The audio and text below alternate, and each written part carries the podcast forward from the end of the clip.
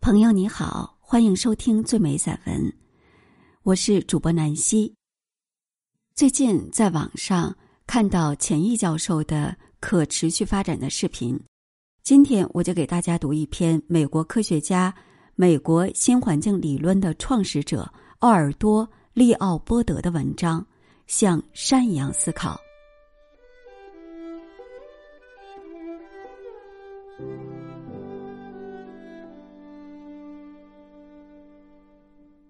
一声深沉的、来自肺腑的嚎叫，在四野的山崖间回响着，然后滚落山下，渐渐的隐匿于漆黑的夜色里。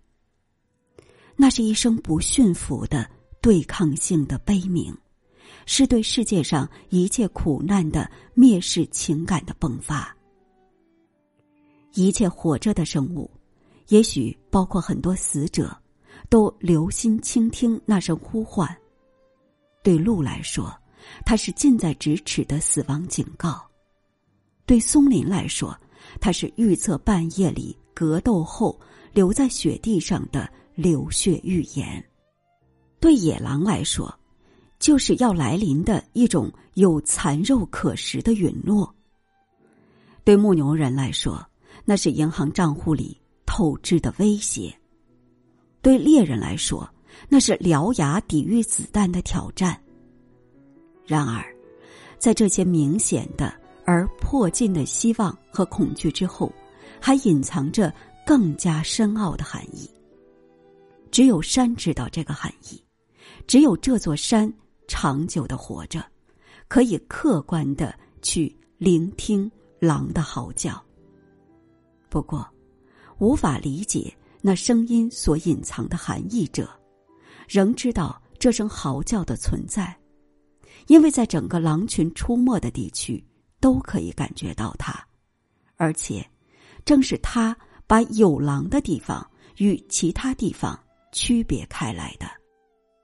它使那些在夜里听到狼叫、白天去查看狼的足迹的人毛骨悚然，即使看不到狼的踪迹。也听不到他的声音，他也是暗含在许多小小的事件中的。一匹驮货之马深夜里的嘶鸣，岩石滚动的刺耳声，鹿群逃命的跳跃声，以及云山下道路的阴影。只有不堪造就的初学者，才感觉到狼是否存在，或无法察觉。山对狼怀有秘密的看法，我自己对这一点的坚信不疑，要追溯到我看见一只狼死去的那一天。当时我们正在一个高耸的峭壁上吃午饭，一条湍急的河流在崖壁下蜿蜒流过，我们看见一只雌鹿，当时我们是这样认为的。他正在涉水渡过这条急流，他的胸部淹没在白色的水中。当他爬上岸朝我们走来，并甩动着尾巴时，我们才发觉我们错了，那是一只狼。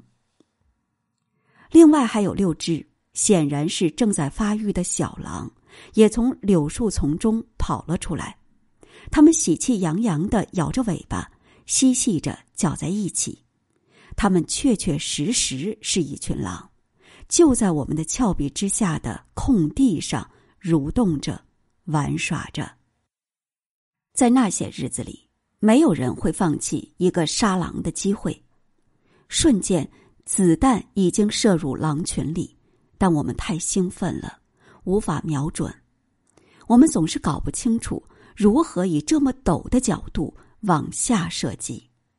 当我们用完了来福枪的子弹时，老狼倒了下来。另外有一只狼拖着一条腿进入山崩造成的一堆人类无法通行的岩石中去了。我们来到老狼那里时，还可以看见他眼中那令人难受而垂死时的绿光渐渐熄灭。自那时起。我明白了，那双眼睛里有某种我前所未见的东西，某种只有狼和山知道的东西。我当时年轻气盛，动不动就手痒，想扣扳机。我以为狼减少意味着鹿会增多，因此狼的消失便意味着猎人的天堂。但是，在看了那绿光熄灭时的情景。我明白，无论是狼还是山，都不会同意这种观点。自那以后，我亲眼看见一个州接一个州的消灭了他们所有的狼。我看见许多刚刚失去了狼的山的样子，看见南面的山坡出现许多鹿刚踏出来的纷乱小径。我看见所有可吃的灌木和树苗都被吃掉，随后便衰竭枯萎，不久渐渐死去。我也看见每一棵可吃的树，在马鞍头高度以下的叶子全被鹿吃得精光。